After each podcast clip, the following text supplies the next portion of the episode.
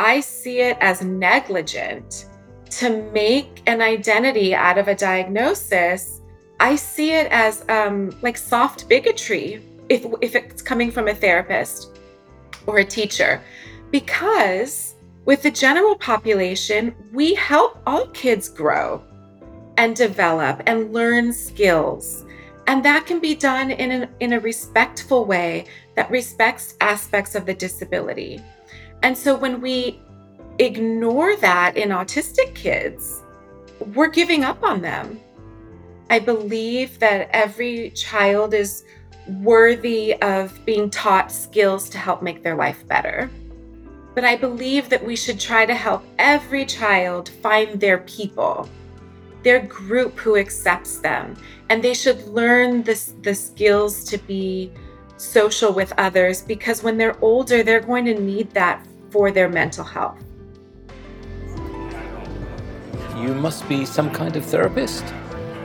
I am some kind of therapist, and I'm about to take you on a journey through the inner wilderness. I've invited brilliant guests from all walks of life to join me as we investigate, illuminate, and inspire transformation in ourselves, intimate relationships, and the social ecosystems we are constellated in. What you are about to hear may surprise you, so hang on to your earbuds for a hefty dose of sanity in a chaotic world.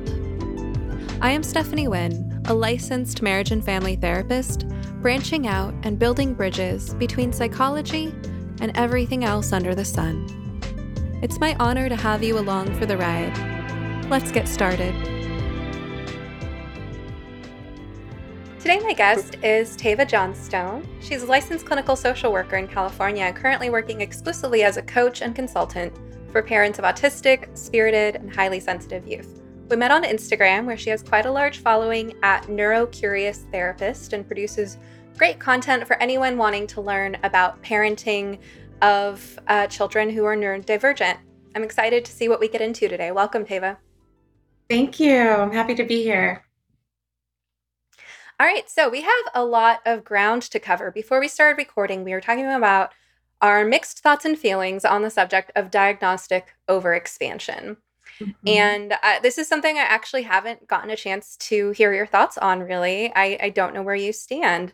I'm curious, as someone with such expertise in the field of autism specifically, as well as kids whose brains work differently, such as, you know, sensory processing disorder, for instance, what do you think about kind of the current common understanding in the general population about the prevalence of autism, what it means, how we should be thinking about it, how quickly we should be using that label to describe things or traits that people have?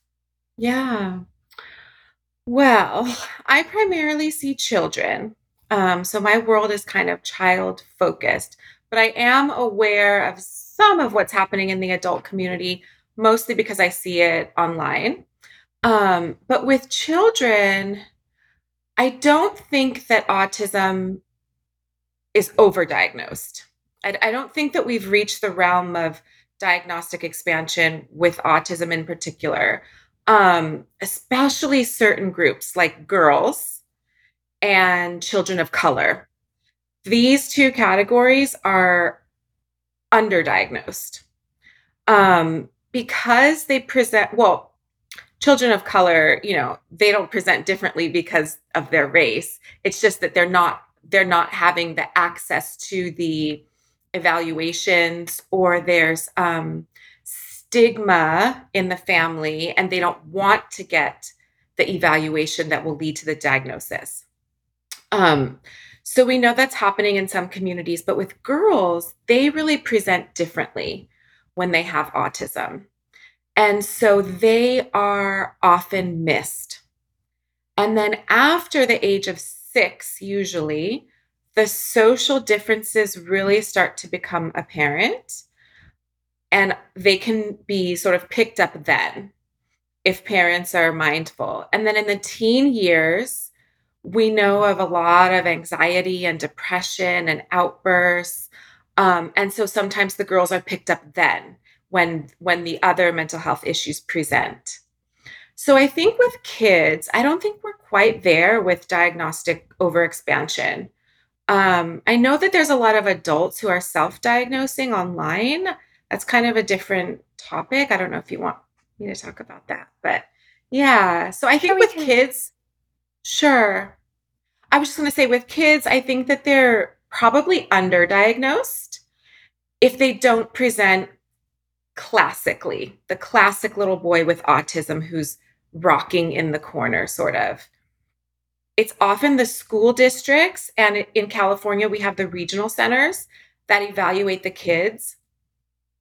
And the child really has to meet a certain threshold of presentation before they will give that diagnosis, because once they give that diagnosis, it's funding for them that they have to provide services. So you named a couple of barriers. So one is that I'm hearing what you see as a combination of lack of services in certain non-white communities and cultural factors in those communities that create more stigma around getting accurate diagnosis and treatment. And then yes. You also talk about how autism presents differently in girls. I'm curious to particularly hear more about your thoughts on the latter, especially because this is something that certain parents are coming to me wondering about as well. You know, let's go ahead and go there. A lot of people, as you know, are concerned that it is girls with autism in particular, and boys, but especially girls with autism, who are vulnerable to believing that they are the opposite sex or some other gender identity, and that it has to do with some of those factors. So, but before getting into that, though, I really want to hear your thoughts on how does autism present differently in girls? Why don't people recognize it? And how should we be learning to recognize it differently? Sure. So it presents differently in girls in a couple of ways. The first way is that if the female child ends up needing a lot of support, like we're trying not to use levels anymore of like severity, but the reality is that there are some people that have a stronger presentation of autism and they're going to need more support. Someone might say severe autism, but that's sort of taboo now in some ways, online in particular. So the female child who's going to need a lot of support, she's picked up early because it's obvious the way she presents. But the female child who has autism or is autistic, who doesn't need a lot of support, she blends in socially more. She is more socially motivated and she can pick up social cues better. And so she starts to mask and copy her friends. They describe autistic little girls as socially active but awkward, whereas the little boy might not show much interest at all in engaging socially. And the little girl is very social, can be very social. She also can be very verbal, like hyperlexia is common, speaking very early, reading early. I know of little girls who started speaking at 6 months. They tend to be very advanced. Oftentimes they're gifted. And so that's another sort of barrier, is that parents will be comfortable with the girl just having the gifted label, and they will lump all the challenges and quirks under the gifted label. So socially, she's a lot different. IQ tends to be higher. She can mask better, blend in better. I'm trying to think what else. She just tends to not present classically, like the classic little boy who we think of, who's always stimming. She might do that less. She will pick up sooner that, like, oh, other people aren't doing this, I think I'll stop this kind of thing. Just more socially adept. Yeah. So you brought up the term masking. Can you explain that for people who haven't heard it before? Sure. So masking, first of all, everybody masks, whether you have autism or not, everyone masks. It's basically using a different social self for different contexts, you know, like a job interview. We're not the same as when we're just hanging out at brunch with our girlfriends, right? So at the job interview, we could think of ourselves as kind of masking a bit. But autistic people mask at a much higher level than the rest of the population. And it's like they are playing a role, a social role. So it doesn't feel authentic. It feels a bit like they're acting. And they are sort of stuffing other natural impulses, like say to stim, flap the hands, or look away. So eye contact is different, but when they're masking, they might give more on eye contact. So they're disguising their autistic traits in order to fit in, be accepted, be safe, all of those things. And go on. Oh, I was just going to say, there are a few studies, I don't know the names off the top of my head, that show that long-term masking over the years and also like long periods of time every day can start to compromise mental health. Okay. So when you first described masking in the sort of ordinary context that we can all understand from personal experience, I really hear you talking about code switching, right? I'm going to show one side of myself at home with my family, people who understand my sense of humor. I can be a little unhinged, right? Yeah. If I'm in a different context, I'm going to put on my professional face and be a little bit more careful. Ideally, I'm actually not very good at that. I'm not either.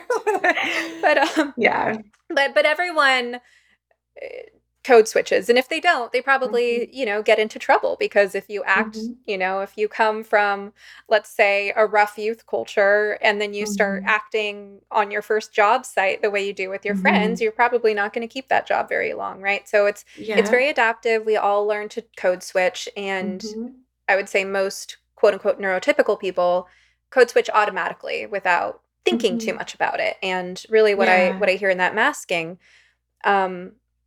a lot of autistic people, as far as I'm aware, are really deliberately emulating the behavior of the people around them. They're like, I'm supposed to do this with my face, right? And this with my body. And it can be the same with all of their mannerisms. And that's part of why it feels so stiff and stilted, because it's like they're studying really hard.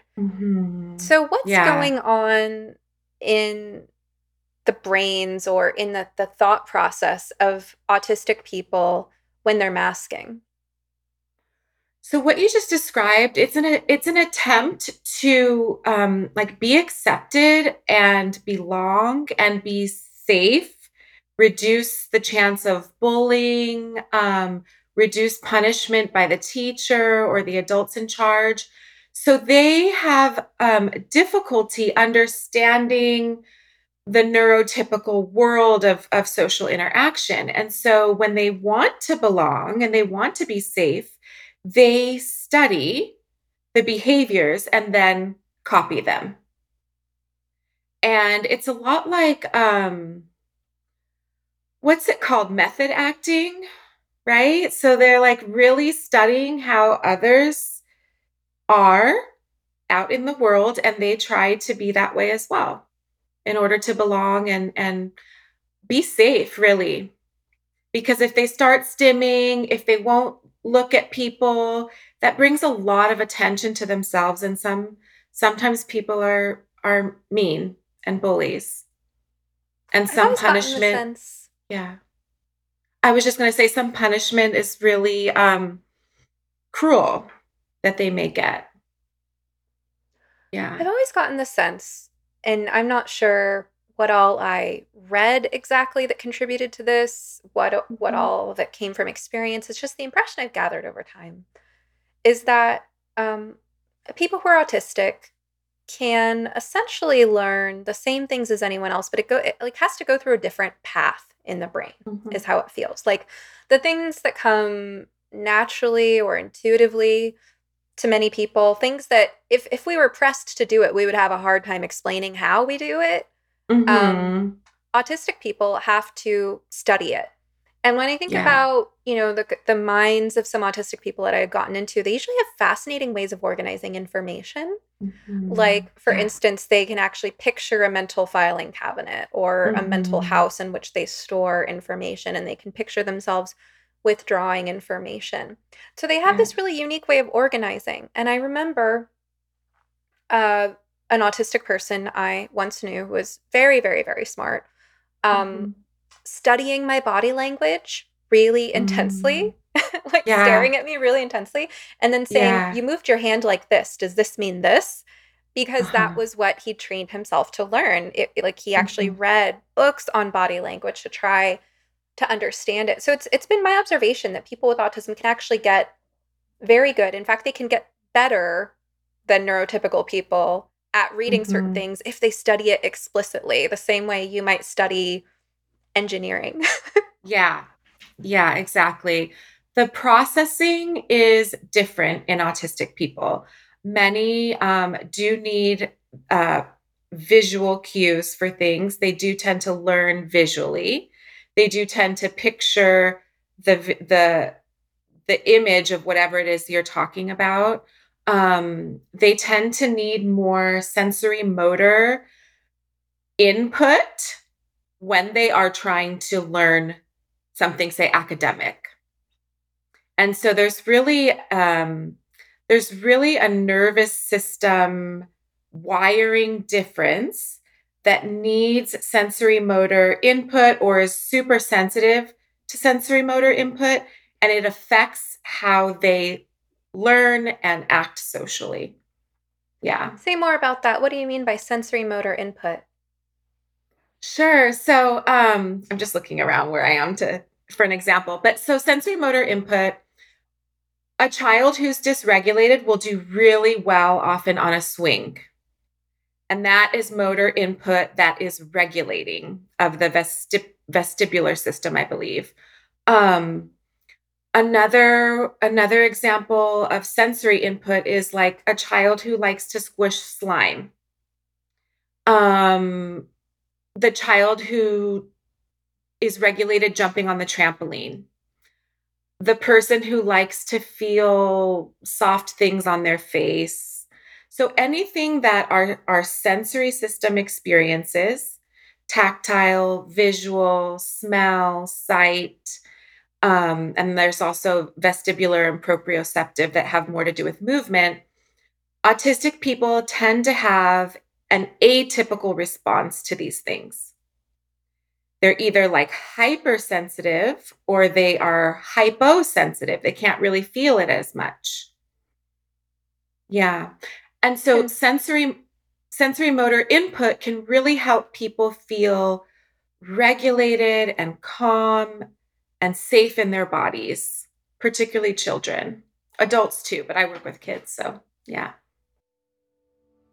If you were to come to me as a client and tell me you were feeling grumpy, irritable, lethargic, stressed out, or unfocused, I'd want to do a thorough assessment of your lifestyle. And one of the first elements we look at is the quality and quantity of your sleep. You need at least a good 7 hours of refreshing sleep every night in order to be your best self. There are many things that can get in the way of that. A demanding job, a new baby, or just plain bad habits, for example. But if you're having difficulty falling or staying asleep for the simple reason that you're too hot, you're too cold, or you and your partner don't agree on the temperature, look no further. I have just the thing for you. And since this is not therapy, but a podcast, I can actually sell you stuff. So I'm going to genuinely recommend that you check out the Pod Pro Cover by 8 Sleep. It's the most advanced solution on the market for thermoregulation. The cover can adjust the temperature on each side of the bed individually for you and your partner based on your sleep stages, biometrics, and bedroom temperature, reacting intelligently to create the optimal sleeping environment. Personally, I have mine set to run on autopilot so that my bed is warm when I get in, cool in the middle of the night, and warm again when it's time to wake up. I sleep very soundly this way. Improving your sleep is one of the best investments you can possibly make in your overall well-being, the quality of your work, and the lives of the people you touch. So go to 8sleep.com to check out the pod and use the code SOMETHERAPIST at checkout for up to $200 off your purchase. Even if they're already running another sale, this code will get you an additional $50 off. And to my listeners around the world, 8 Sleep currently ships not only within the USA, but also to Canada, the United Kingdom, select countries in the European Union, and Australia. All right, now back to the show. I recall a case of a child with fetal alcohol syndrome, which obviously is not the same as autism, but it affects the central nervous system, who had that hyposensitivity. And it was a real safety hazard, because when a kid is hyposensitive, you know, the same amount of comfort that another kid could get out of, you know, just kind of fidgeting with their sweater, rubbing their sweater against their skin, something really innocuous, you know, that kid would need to literally throw themselves against the walls. Like they would have to inflict pain and injury coming into harsh contact with physical objects in order to get that same level of sensory feedback. So in some cases, this kind of problem can become quite extreme. Now, I'm curious what you think. I know you don't think that there's a problem of diagnostic overexpansion with children, but I'm curious, when you kind of take a look at the broader culture, it's becoming very common for kids to have fidget toys. You know, there's a whole industry of fidget spinners and things like that. And it seems like it's become a normal thing for all kinds of kids, not just kids with any kind of, you know, diagnosis. And when I see that fidgetiness, that restlessness, I think, do we really need to be doing this? And are maybe kids' hands feeling a little itchy because they're not doing the type of tactile activities that are a natural part of the learning process? So I'm thinking about how, you know, throughout the course of human history, we've done a lot with our hands. Cooking, kneading bread, making things out of clay, sewing, repairing, fixing, building, tearing down, gardening, planting, digging, tending our domesticated plants and animals. Sure. I'm curious, you know, that in addition to contact with the natural world, do you feel like part of the rise in this kind of culture of fidget spinners, or maybe part of the rise in the rate of neurodevelopmental disorders in general, could have anything to do with our modern ways of living and maybe the absence of things that should just naturally be part of life?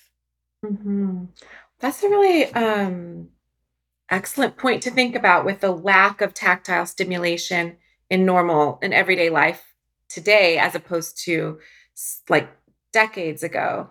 I've never conceptualized it in that way, but it makes sense.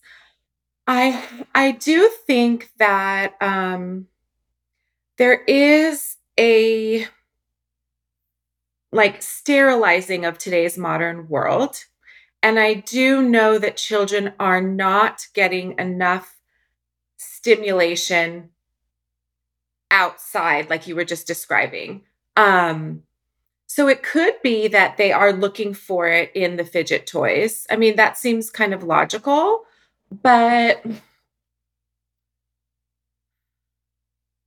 I don't know if that has to do with the rise in neurodevelopmental disorders. I'm just not totally sure about that. But I do think that as a whole, children's mental health, including autistic and ADHD children, is suffering because of the way that we are living today, because we're spending so much time indoors, because parents are overparenting, helicopter parenting, and the kids are on their screens and they're not outside and they're not barefoot and they're not climbing the trees. I think that all of that contributes to the children's mental health crisis that we're seeing today, and probably does also compromise autistic children. And the environment is a big deal for autistic children. I'm also curious, as somebody with this neurodevelopmental perspective that you have, what you think about the influence on the 3-, 4-, and 5-year-olds of today. You know, we're recording this in the fall of 2022. You know, the past few years of masking, right? The not seeing people's faces. I mean, obviously hopefully they see their family members' faces at home. But what do you think it's done to children from a developmental perspective? Oh gosh. I cannot imagine having a young child and having them home for 2 years or only seeing masked faces for 2 years. That would absolutely affect their social emotional development because we all need to see faces. It gives us so much feedback, autistic or not, particularly young children who are not as verbal, and the way that they understand the world is visually and, you know, with the affect of what we're doing with our faces. So it's likely that it contributed to the mental health crisis that we're seeing today, although it started pre-pandemic. And being on screens so much for learning and entertainment. We have research that tells us that, you know, over 2 hours a day for certain populations is very detrimental for girls. But I just think that kids need to be outside. They need to be feeling the grass on their feet. They need to be, you know, getting dirty with real dirt. They need to be doing all those things. And so I think that these past couple of years for people who stayed inside, it's likely that they are delayed, developmentally delayed socially. And when it comes to kids who do meet the criteria for a diagnosis of autism, you know, we call it a neurodevelopmental disorder. So there's the neurological component and the, let's say, the genetic component, right? And then there's the developmental process, and things that affect the developmental process can also be genetic or inborn, but they can also be environmental. You know, the jury's usually out on most things when it comes to like how much is nature, how much is nurture. But I'm curious for your perspective on just that. When it comes to autism, how much is inherent and how much has to do with the social or the physical environment? And what do you think accounts for the rise in autism in recent decades? Okay, so you are correct. The official jury is still out on autism. We don't know the cause. We actually do not know. We think that it's somewhat genetic. And then the other part, we don't know. We know it's something in the environment, but that could be the environment in utero as well. Mother's physical health, mother's mental health, pollution. I think there's one study that says if you live next to a freeway while you're pregnant, you're more likely to have an autistic child. So that part is still unknown in the medical field. I don't have a strong opinion on what it is in the environment, except that I know that when the children are here, when they're out of the womb, and let's say the child is going to be autistic, they're wired that way. If the environment is a certain way, we will see those challenging autistic traits skyrocket. And then when we change the environment, we can see those autistic traits plummet to where the child might not even meet criteria for a diagnosis. But you still know that they're autistic. It's like when the environment is ideal for an autistic child, the autistic child maintains all the things we love about autism, because there are a lot of strengths and gifts and beautiful things about these children. And those things remain, and they're different from the rest of the population. They're definitely autistic, but the challenges dramatically fade when the environment is ideal. Okay. So let's talk about those strengths and weaknesses and how to shift that balance. I do want to say what you said about living next to a freeway makes sense. This is not official medical advice. I'm not looking at any studies when I say this, but I'm pretty sure I've come across evidence that heavy metals in the bloodstream can contribute to autism. And that's why, you know, I know there's a lot of debate and people think that those who say vaccines cause autism are supposedly conspiracy theorists. I have not done my research. I'm not going to comment on it. But my understanding of their argument is that it's the heavy metals used in the vaccines that they're worried about being neurotoxins, which makes sense because heavy metals can be neurotoxins. That's an established fact. Absolutely. And it makes sense because the pollution in the air, I'm sure there's like lead and who knows what all in the pollution from a freeway. Yeah. But moving on from the, you know, physical environmental factors, you're talking about the social environment and the sensory environment. And so first of all, let's talk about what are those wonderful qualities that we want to help bring out the best in these kids with. I mean, off the top of my head, autistic kids can, people in general, can be really smart. They can have way better memories than the rest of us. They can also be honest. They can be incredibly fair-minded because of just how rational they are. You know, it might take them longer to understand something in the particular way that they need to understand it. But once they understand it, they can have a really good grasp. They're really great at memorizing anything relevant to their special interests. And so in some ways, you know, depending on what industry you're in, they're kind of the perfect employee that you're going to want in certain roles. So those are just a few of the things that come to my mind when I think about what we love about autistic people. What else would you add? I would add... large amounts of empathy towards animals and people who are disadvantaged, and just a really deep caring. It's a misconception that autistic people don't have empathy. They can actually have like more empathy than others. I would say artistic qualities. Some autistic people just have amazing giftedness in art. And from an early age, they can be hilarious. The humor can be really,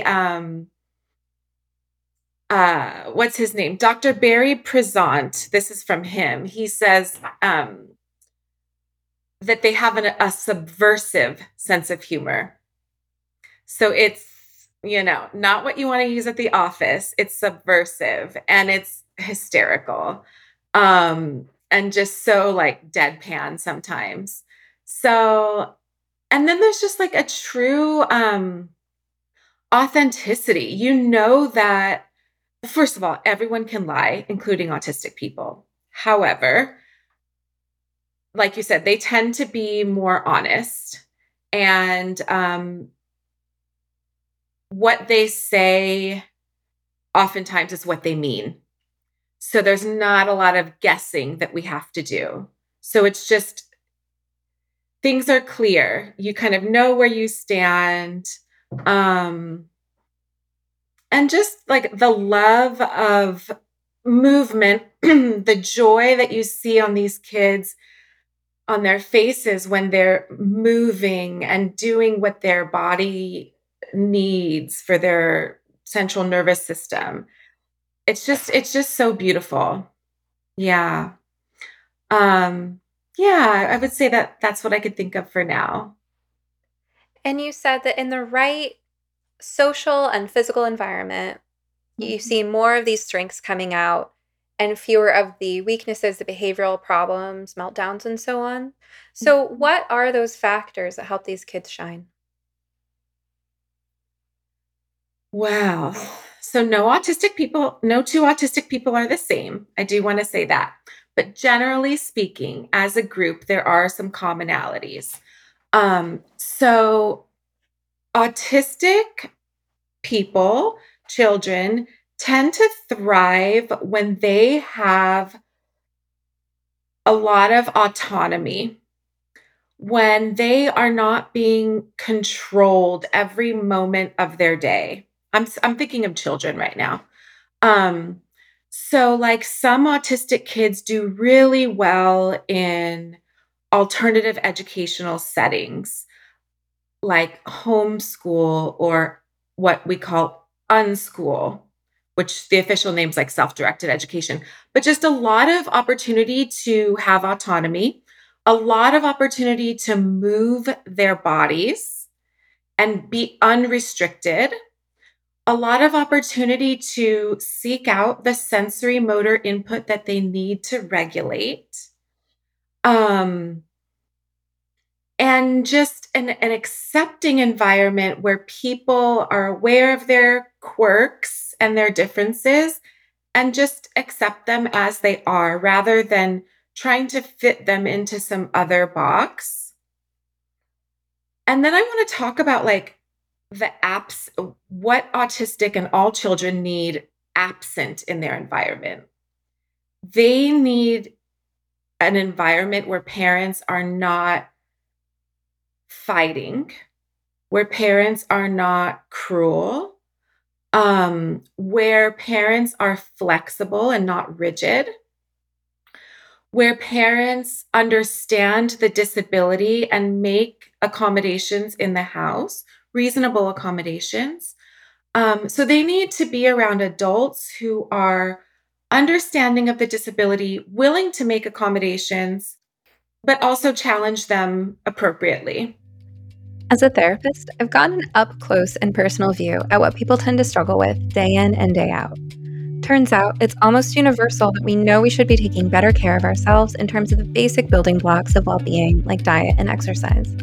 But as valuable as it is for our mental and physical health to change our lifestyle habits, it's also much easier said than done. People often set goals that are too lofty, only to feel even worse about themselves when their aspirations inevitably fail. That's why I recommend starting with positive changes that are as simple as possible. Enter my new favorite beverage line.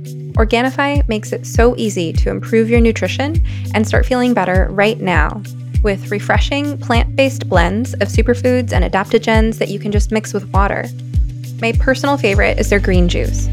It contains moringa, ashwagandha, chlorella, spirulina, wheatgrass, beets, turmeric, mint, lemon, and coconut water.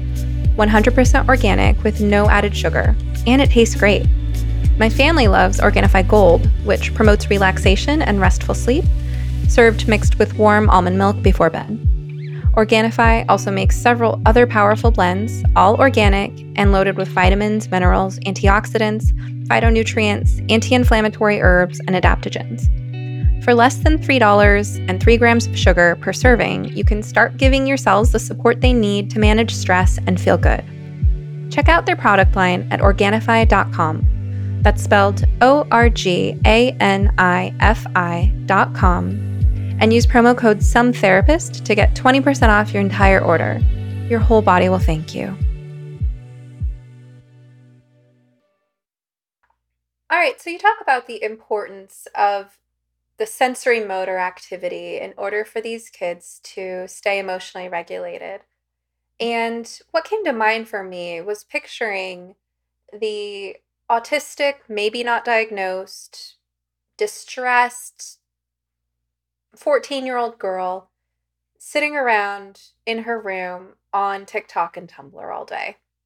So I'm curious what happens to these kids when they don't move enough, because I'm going to guess that there are a lot of autistic kids or semi-autistic, you know, somewhere in that broader autism phenotype who really aren't getting enough movement. Maybe they had it conditioned out of them.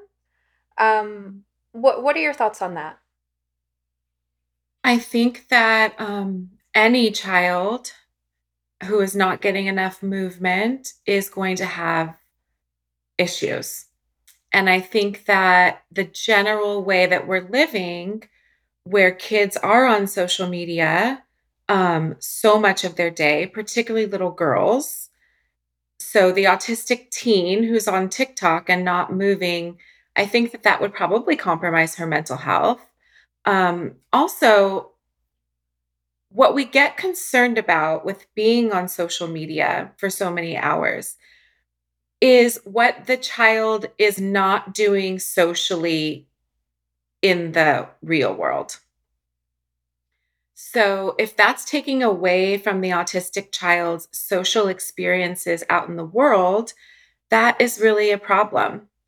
And then, social media is wild. It's hard for adults. Imagine how it is for a 14-year-old girl? I mean, remember what it was like to be a 14-year-old girl? Gosh, it's so confusing. And, you know, people are catty and you just, yeah, you want to fit in.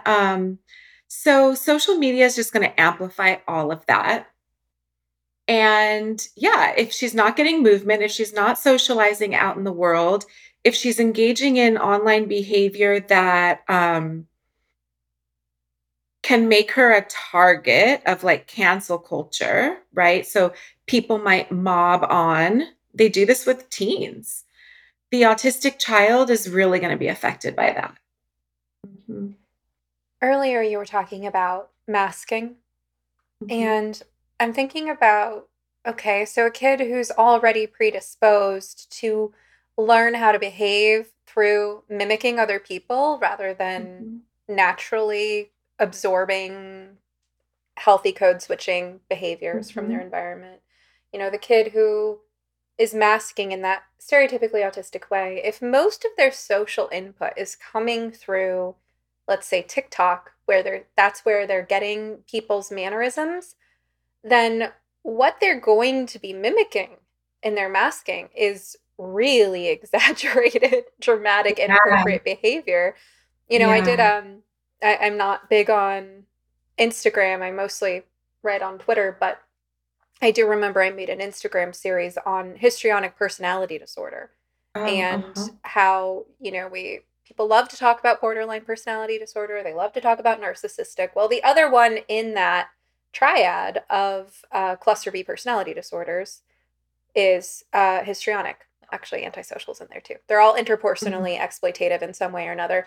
But, you know, histrionics, I think that we don't talk about it enough, not necessarily because we need to be diagnosing strangers on the internet with a personality disorder. That's not what this is about. But mm-hmm. to be able to recognize the traits of maladaptive, inappropriate social behaviors. And what I see on TikTok when I go on TikTok, which is not often, I mean, mostly I see people, I see things from TikTok that people share on other mediums. And it's actually quite histrionic, which means it's really dramatized. There's a loud, dramatic, superficial display of emotion without a lot of substance to it. And it's attention seeking and grandiose. Mm-hmm. Mm-hmm. And so then I wonder kind of how this is all playing out, you know, because these autistic kids, diagnosed or not, they're spending a lot of time on TikTok and they're seeing this incredibly grandiose, dramatic display of emotion. And they're thinking that's how to be and that's how to get attention. And then they take this to their families or they take this to their peers. I'm just connecting the dots in this way, but I'm wondering what your thoughts are on this, wherever you want to take it. I think that one of the risks of being on TikTok all day and being autistic and being a girl is beginning to think that you have every mental health diagnosis that the influencers are talking about. Yeah. The mental health influencers. Yeah. And I think that there can become a hyper focus on mental illness and what diagnoses do I have? And then kind of taking on those diagnoses, self-diagnosing, and then after that, making an identity out of the diagnosis. I think that being on TikTok all day just shrinks your social brain and makes their world so small. And what happens when your world is small? You're depressed. You have no meaning. You have no joy. And then these kids, you know, some of them self-harm. Autistic youth have very high rates of co-occurring mental health disorders. So combine that risk with being on TikTok all day, not being with friends out in the world, not moving your body. It's a disaster. I have strong feelings about it. I'm kind of opinionated on it. I'm glad you're here. Let's go there, because one of the reasons that I really wanted to have you on this show is because I think you do You do a really excellent job at modeling what it is to have curiosity, compassion, and awareness toward neurodivergent people without succumbing to victim-rescuer dynamics. It's like you have this wonderful messaging about what we need to understand about autistic people, how the environment of autistic people can shift to help them. But at the same time, you don't put all the blame on the environment, all the responsibility on the environment. You still want autistic people to gain tools for themselves. And you don't think it's healthy to build a sense of identity around a diagnosis. And I agree with you on that. So how do you strike that balance? It's tricky, and my process is not perfect, but I try to just be honest. I'm someone who is also honest a lot. And I draw from my mental health and social work training, my time as a clinician, and I combine that with some of the tenets of the neurodiversity movement. For me, I think that we should treat everyone with respect. Everyone is worthy of, dignity. And that means we should help people grow to be their best selves and live their best lives.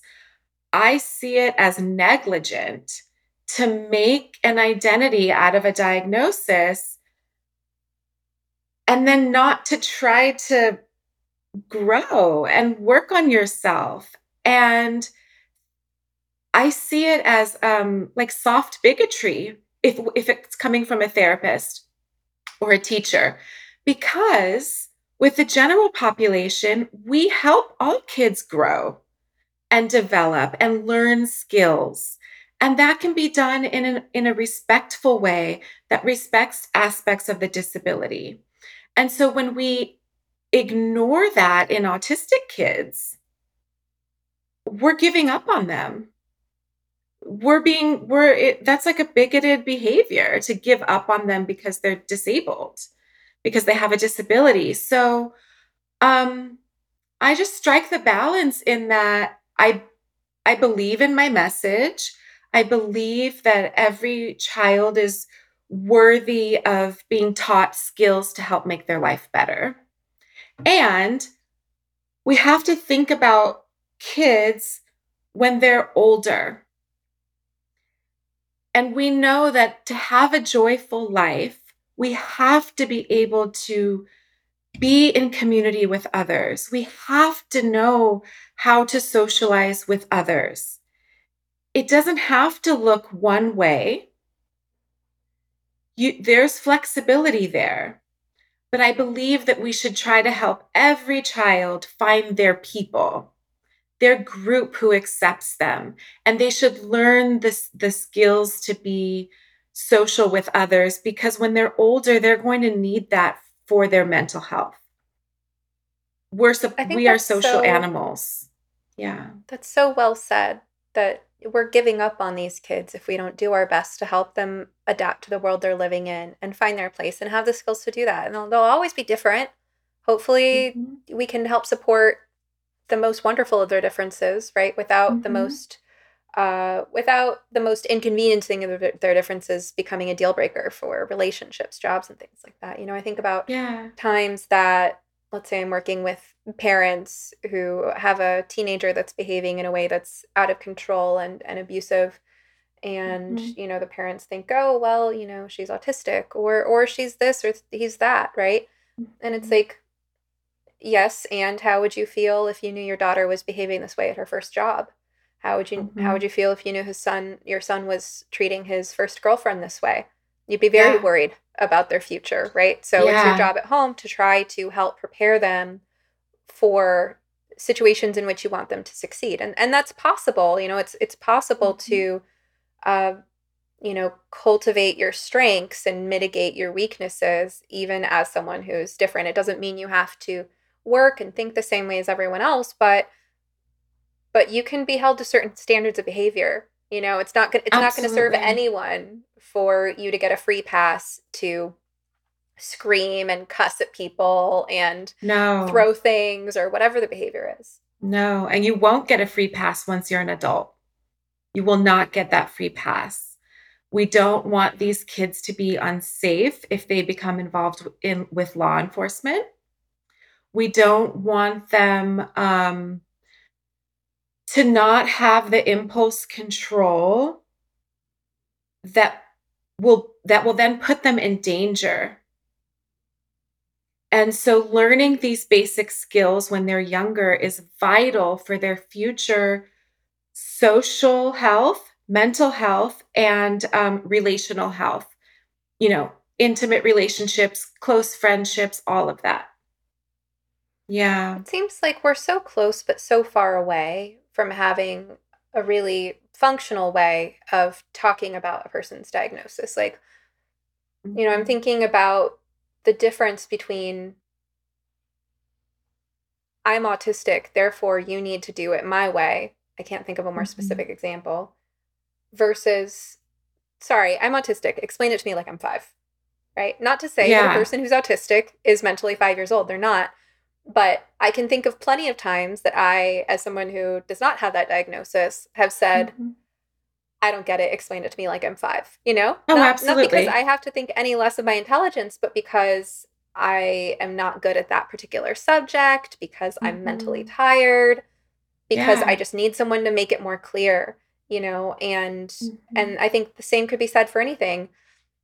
Sorry, I'm autistic. Was that a joke? I can't tell. You know, there's so many ways. And it's not, I'm sorry that I'm autistic. I apologize for my existence. I'm sorry my diagnosis is an inconvenience to you. It's just a social nicety, you know, that you could say, I'm going to take responsibility for the fact that there's something different about me that makes this ordinary thing more difficult. And I'm just going to ask you for your help. And then we meet in the middle. And it's not a huge sacrifice on anyone's part. Absolutely. Absolutely. I think that is a very healthy approach. It's okay to name your differences and ask for accommodations. And the accommodation is, can you explain that with a lot less wording and just like super clear? Because all those extra words are like scrambling my brain right now. And yeah, so it's really important to learn what you can learn, because we want to set these kids up for success. We want them to have employment. And people say, you know, in the social justice communities, especially online, they'll say employment, like, you know, F capitalism, I'm not going to participate. And it's like, do you want to be at home and depressed? It's not about capitalism. Every human being needs to work at something in order to have mental wellness. It's not about capitalism, but there can be this real black and white thinking of like good and evil, you know? And so sometimes when we talk about employment in the future, that is lumped in with the evil. Yeah. I feel for these kids. I was right there. I was an anti-capitalist 16-year-old myself. And, you know, it all kind of comes back to the serenity prayer, right? Like what can and can't you control, you know, setting aside any discussion of, you know, which is better, capitalism, communism, social, you know, setting aside any of that. Yeah. Just the practical reality of like, this is the world you're living in. You're probably not equipped to change the way all of society is structured, especially if you can't even get your laundry folded. So how about we just adjust to the environment we're in and look at what we can control, right? Yeah. We can't control that we live in a capitalist country, setting aside discussion of whether that's a good or bad thing. Yeah. What we can control is what direction you choose to go with how you're going to look after yourself, what interests you're going to pursue, how you're going to use money in your own life, but you're definitely going to need it, right? Yeah. But also it's hard to see the future. I mean, the developing brain of any young person, it, you know, our ability to actually see and plan for future consequences doesn't mature until our 20s, and then add some kind of neurodevelopmental disability on top of that. It's very hard to think clearly. But I want to talk about differential diagnosis, because you brought up an important point that a lot of these autistic kids have multiple comorbidities and then and real comorbidities, right? But then you add to that, that they're looking to self-diagnose on social media where identity gets wrapped up in it. And so let's talk about the differential diagnosis. Particularly, I'm curious about your thoughts on the comorbidity rate between autism and obsessive compulsive disorder. Okay, where should I start? Self-diagnosis online. Sorry, I threw like three questions at once, didn't I? I know. Wherever you want to go. Just the way my brain works too. I'm like, okay, which one? Where do I go? So let's see.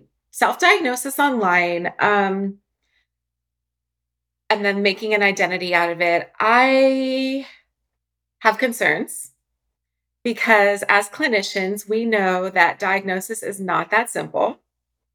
And we are always looking at differential diagnosis. For autism in particular, you need to take a full developmental history to get the most accurate diagnosis. And I don't see that happening online with children. It's just not possible. So I worry about that. And then I worry that, you know, maybe something else is being missed. Maybe it's not autism. So we know that autism looks like other things. Autism can look like borderline personality disorder, which we don't give to kids, but late teens, early adulthoods that we might start to see some traits. It can also look like OCD, and then the diagnoses can exist together. So why does that happen? Was that your question? Well, actually, yeah. Well, I'm curious about with OCD, but you brought up borderline personality disorder. So I'd love for you to elaborate on that confluence. Yeah. So there can be a lot of misdiagnosis. There's a thought that there's a lot of misdiagnosis, that autistic adult females are misdiagnosed with borderline personality disorder.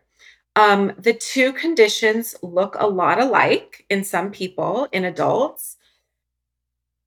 But this is why we need a developmental history, because in order to diagnose something as autism, we have to have seen the traits in early child development. We usually see them by age 3. They're toddlers. Whereas with borderline personality disorder, we're seeing that in late teens at the earliest. And it's usually, we think that it's related to complex developmental relational trauma within the family. There might also be a genetic predisposition, but autistic children will have a similar presentation to borderline personality disorder without all that family trauma. And so we need to know the background. It's not, you can't just pick things off of a list. And I think that the reason the two can look a lot alike is because they both struggle with emotional and physiological dysregulation. They both struggle socially, but the social differences I think are different. With autistic adults and adults with borderline personality disorder. But on the surface, they can look a lot alike if you just take a snapshot. And then some people have both diagnoses because there was a lot of relational trauma that, you know, maybe caused them to develop the borderline traits. So I'm thinking in terms of overlaps too between autism and borderline personality disorder is that theory of mind is not very well developed in either condition, right? And for different reasons. For autistics, it is neurodevelopmental, that the parts of your brain that have theory of mind don't work the same way. You have to learn it a different route. Hopefully you have support developing theory of mind, and then you can have a very robust theory of mind. Again, it just goes through that different route. For people with borderline personality disorder, I see a need to strengthen their theory of mind as well. So by theory of mind, I kind of mean empathy, but I mean the ability to do it mentally, right? Not just emotionally, that you're feeling what someone else is feeling. And like you were saying, people who are autistic can be very empathic, especially women, in that way. But the ability to think about it from the other person's perspective, more from a logical place, right? Cognitive empathy. Right. I think they call that cognitive empathy. Yeah. Yeah. And so with borderline personality disorder, rejection sensitivity is a big problem, right? And you know, I wrote a thread on rejection sensitive dysphoria. It can be a component of ADHD, borderline. It can be an experience that many people have in different contexts, and it can range in severity and frequency. But with borderline personality disorder, there is a incredible sensitivity to real or perceived rejection or abandonment of any kind. And then there are maladaptive behaviors in reaction to that rejection sensitive dysphoria. And theory of mind is something that can really help with rejection sensitivity, because a lack of theory of mind is going to interpret things in your negative automatic ways, which is, it must be my fault. It's because I'm bad and unlovable in all of these ways, you know, and it can really help to have a few alternative explanations in your pocket, you know, like maybe he didn't call me back because he's busy. Yeah. Maybe she ended the conversation because she had to go to the bathroom. I mean, there are so many reasons that someone can do something that we perceive as rejection or abandonment. And while it's true, especially if you have an untreated mental health problem and you have some maladaptive behaviors, it is true that you might actually be engaging in some behaviors that are alienating other people, but it's also likely that you're overreacting, right? And that there are some different ways of coping. And even if it is a real rejection, you might be perceiving it more intensely, and having a more robust theory of mind, even in this situation where the rejection is real, can still help you come up with better ways to deal with the rejection. Like knowing when it's appropriate to say, hey, I'm sorry, was that joke too much earlier, rather than just cutting off the relationship entirely. Yeah. So, you know, that's where something like mentalizing therapy can really help. Exactly. Can we talk about OCD though? Sure. Because, you know, you've mentioned the rigid black and white thinking that autistic people are vulnerable to. What are your thoughts and observations about the prevalence of obsessive compulsive disorder in people who are autistic? I see it being highly prevalent.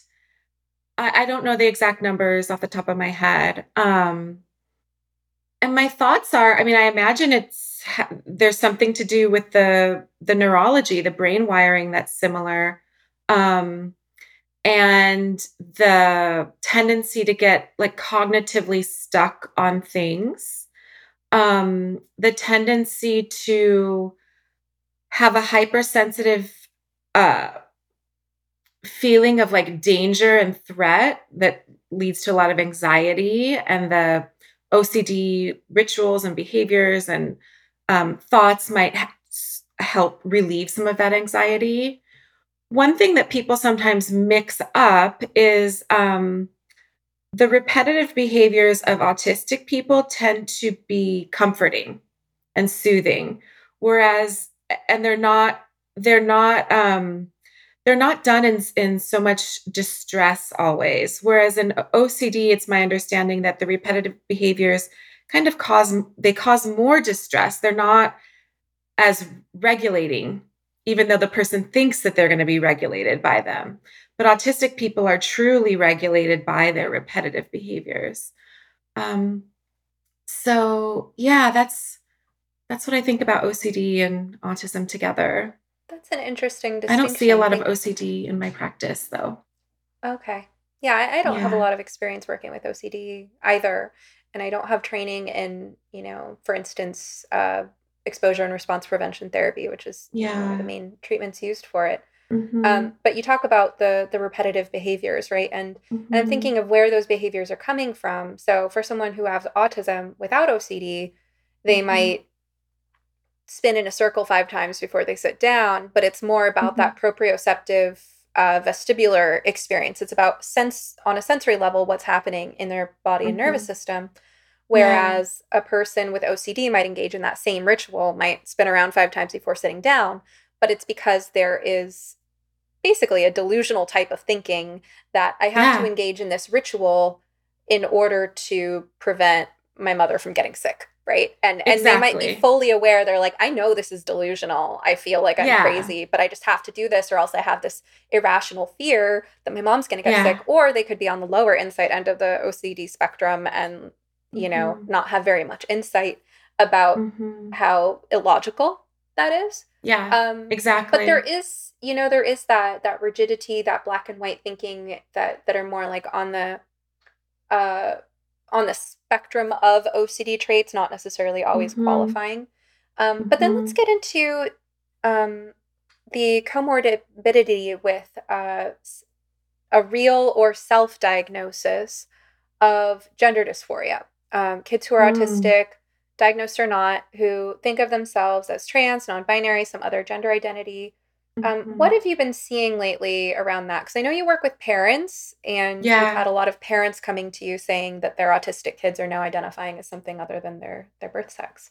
Yeah. I think that there are several reasons for this phenomenon, and many of them are very real because autistic people tend to be socially non-conforming. And that includes gender. So how they dress, how they act, their interests might be further away from the typical stereotypes that we think of with different sexes. I like to use sex. Gender is like, it's so confusing to me. I'm just like, what are we even talking about? So they might not identify as much with the stereotypes of their sex, what they see others in the world looking like and doing. And that can lead them to kind of feel like distant from that sex. Like, I don't belong with them. And also there can be the black and white thinking with, if women or girls act like that and I don't, then maybe I'm not a girl or a woman. So there's that cognitive rigidity that isn't expanding. Like, a woman and girl can be anything they want. A woman and girl is a, human female, right? And so I think that might be part of it. Another part of it is autistic people have interoceptive differences. And that is where you don't feel as connected to the physical body. Like, you literally don't feel the sensations of hunger as much. You might not feel the sensations of needing to go to the bathroom. Your perception of heat and cold and pain might be different. This is very common in autistic people. So when we have that kind of body disconnection, we know that that's part of gender dysphoria, is feeling like a distance from your body, your sexed body. And another layer is there's a lot of time spent online. And we know that right now online, the popular crowd, if you will, they are calling themselves trans and non-binary, and often autistic people who feel they don't belong in their sex-based group might feel kind of drawn to this group of non-conforming people. And then they say like, you're welcome here, you belong here. And autistic people tend to, dress differently and stuff. So they can start to think of themselves as like, maybe I'm non-binary. I don't dress like those women over there. So I think that there's like social aspects, and then there's real like physical neurological aspects to it. I hope you've been enjoying this episode of You Must Be Some Kind of Therapist podcast. If you like what you're hearing, now's a great time to like, subscribe, follow, rate, review, or share. You can also support the podcast by visiting sometherapist.com/shop, where you will find goods and services I have personally curated to support your well-being and enrich your life. We're just building the shop, so check back periodically and feel free to suggest recommendations. All right, now back to the show. That message that says that there's one way to be a girl or a woman is just so sexist, and I don't feel like that's being talked about enough. But yes, so if you think that there's one way to be a girl or a woman and you don't jive with the way they look and act and are, then yeah, you're going to want to opt out. You're going to de-identify with being a girl or a woman. So, you know, some people might ask, well, what's the harm in that? And we know that there can be harm in that if it starts to lead down a medical path. And autistic people tend to struggle with a sense of self, like an actual true identity, like this is who I am, similar to borderline personality disorder. It's thought to be because they spend so much of their life masking and pretending to be someone else to fit in, that they lose touch with who they are. And so when you grasp on to these other identities, these like trans or non-binary, I don't know, I just see it as another way of trying to figure out who you are. And as long as that doesn't have serious repercussions for your life, then, you know, maybe it's safe, but we know that it's not that way. So I want to play devil's advocate for a moment with you, mm-hmm. with the concept of identity, mm-hmm. not in general. I mean, identity mm-hmm. is a real thing, and then mm-hmm. there are the narratives we have about identity right now. But yeah. I think that's something that's maybe making our collective discourse around this worse is the kind of unspoken expectation that you're supposed to have an identity right mm-hmm. from the get-go. Because, I don't know, my identity is hard won. mm-hmm. And like it, and I think anyone, like if you look at the most fascinating people in the world, like I would hazard a guess that most of them like struggled to develop an identity through adversity that built character. And I think it's very anxiety provoking as a young person to have this expectation that you should know who you are, whatever that even means, right? That you should have a solid sense of identity, self-worth, self-esteem, any of that. Now, I mean, I'm not saying that you shouldn't, because life's mm-hmm. hard without one. But I also feel like, you know, building a character, building a personality, an identity, to whatever degree you consider these synonymous or not, like those are lifelong processes, you know? And a lot of that stuff doesn't even start to solidify until you hit 30. And mm-hmm. like, I feel like we need to somehow make it okay for young people to struggle with this stuff in a healthy mm-hmm. way, to struggle without jumping to foregone conclusions, you know, without mm-hmm. pinning themselves into a box of identity prematurely, and also without despairing over their lack of identity. There needs to be some middle ground where it's like, you know what, I'm just 18. Like, I'm sure I'm going to be different in 10 years. And right mm-hmm. now I just want an employer to think that I am capable of like serving coffee, you know? Right? Like, yeah, I know you're playing devil's advocate, but I actually agree with you that yes, we know from our fields of child psychology, child development, that identity formation is a lifelong process. And in adolescence, it's supposed to be fluid. That is the task of adolescence, is going through all of that. You're not supposed to be cemented into an identity box. But with regard to autistic people, I think that even as an adult, they can struggle with feeling connected to, like, who am I? There's just like this lack of groundedness in, and I mean identity in the old way that we used to use identity. So there's just kind of, they tend to, especially the girls, kind of go with the crowd a bit, like easily influenced, which is a high risk, for assault and victimization, because there can be just like a lack of being tethered to something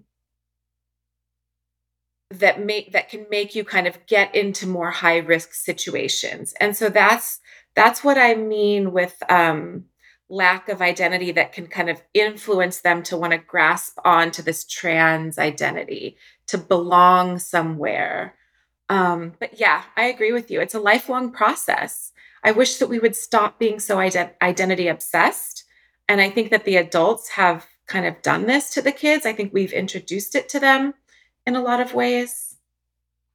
Yeah. There was this thing that happened at my stepkids' school where they were supposed to bring, they were given like a brown paper lunch bag empty with a little note stapled to it saying, fill this bag with things that represent your identity.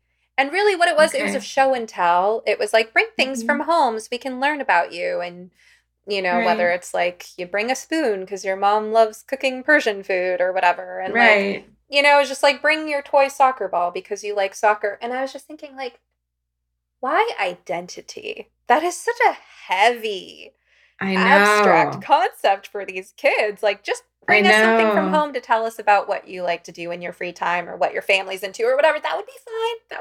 That's all. That's all it needs to be. They probably use that word because it's popular and they wanted to show that they're progressive or something. But I agree. This like identity focus, it's too much. We earn our identities. And like you said, like you went through a lot to be who you are now. And I'm the same. The only identity I really grasp onto is like, I'm a mother. And I went through hell to become a mother, which is why the identity feels so strong for me. But these kids, I just feel like they're putting their attention and their energy in the wrong place. But, I think that's just what kids do. They do things that the adults don't really agree with. It's just today they have such larger consequences, greater consequences. Yeah, and I worry about those consequences, especially when it comes to concretizing whatever feeble sense of identity you've eked out at the age of 10 or 15 or whatever. Yeah. I mean, I think about because at that age, you can have an oppositional personality. Right? And then what? You're going to get pigeonholed as being the person who always says no to whatever everyone else is saying yes to. Well, that's reactive. What if everyone else is right and you're wrong and you just became the boy who cried wolf because, nobody's going to believe you because you're just reacting that way by default. Well, it takes a long time for people with an oppositional streak, as I personally have, like it takes a long time when you're somebody who has some opposition in your temperament to discover what's worth fighting for, what's worth disagreeing over, right? Yes. And what's not. That's not something you want to be pigeonholed into. Same thing with the opposite, being agreeable. Like, do you want to be the nice person? Are you sure that you want to commit to being the nice person? Because nice girls get trampled on, there are just so many things about the fragility of the budding development of identity early in life that it's like, you do not want to get locked into that. Like you really want some time to figure that out. And I just wish that someone had told me when I was, 18 or 20, like, don't worry, everybody knows you're young. Nobody expects you to have much of a personality yet. Just try to learn the rules and do a good job and, make some money and like get stable. Like that's all you got to do. You'll figure it out later. Yeah, live your life, travel, explore, try on different, identities. That's part of being young is learning about yourself. It's such a beautiful process. I feel so bad that these kids are so focused on putting themselves in a box. Well, I think you learn best about yourself by forgetting yourself. Like, get interested in the world, you know? That's what makes you interesting, is when you're interested in other people, things going on. Mm-hmm. Get outside of yourself. Yeah. And that builds mental health as well, is to stop focusing so inward. We need to focus outward as well to be well. So I feel like we're delivering a lot of value to our audience, and just to really pack a punch, I'm curious, what would you say to a parent coming to you saying, I believe my daughter's autistic, and now she's gone down this rabbit hole. She thinks she's trans, and she's pushing and screaming for us to affirm, for us to use this name and pronouns. She wants us to take her to the endocrinologist. She wants to start hormones. She wants a binder. She won't listen to anything we have to say. She's very rigid. She just, screams and storms out of the rooms and calls us names. And they think that her autism is playing a role in this. What words of wisdom would you have to offer them? First, I would take a deep breath, because it's not an easy space to be in because of the rigidity. Words of wisdom, I would probably tell those parents to be a little bit matter of fact about it all, and not to come down heavy contradicting their daughter.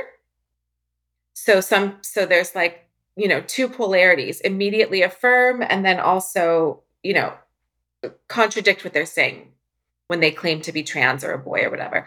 I don't recommend either of those. I think that just kind of being in this middle space, in order to try to reduce the likelihood that the kids are going to dig their heels in. Because the more we push, depending on their developmental stage, the more they're going to push back and really dig their heels into this new identity. So what I would do is I would probably take a few deep breaths. I would look for support for myself. And then I would probably look for maybe an exploratory therapist for my child. And I would try to just keep the bigger picture, slow down, don't participate in this urgency culture, and try to stay connected to your child. That's really important. So we don't want to risk damaging that relationship, and we can do that in a wise way without immediately affirming or contradicting. That's what I would say. It's happening a lot now. Mm-hmm. Okay, thank you. Yeah. So tell people where they can find you. I think you have an Instagram presence, you have a blog, you offer parent coaching and consultation. I do.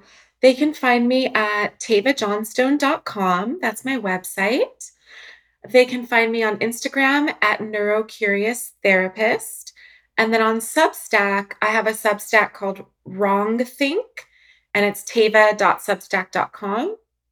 They can come hang out on any of those platforms. And so any parents listening to this who want to talk to you, they can find out more about coaching and consultation at tevajohnstone.com? Yes, exactly. They can contact me through there. And it's all explained about what that even is, coaching and consultation, on the website. Great. Wonderful. Well, thank you so much. It's been a pleasure. Thank you, Stephanie. I hope you enjoyed this episode of You Must Be Some Kind of Therapist podcast with Stephanie Winn, LMFT. This podcast is produced by Eric and Amber Beals at Different Mix. Special thanks to the talented musician Joey Pecoraro for our theme song, Half Awake. At sometherapist.com, you can find more information on any topic, guest, resource, product, or service you've heard of here today. You can also follow me on Twitter or Instagram at sometherapist. If you would like to ask a question, suggest a topic, be a guest, or invite me to speak, you can email us at hello@sometherapist.com. You can also send us a voice memo with your question, and we just might play it. Of course, just because I am some therapist doesn't mean I am your therapist. This podcast is not a substitute for medical advice. If you need help, ask your doctor or browse your local therapists online. And whatever you do next, please take care of yourself. Eat well, sleep well, move your body, get outside, and tell someone you love them. You're worth it.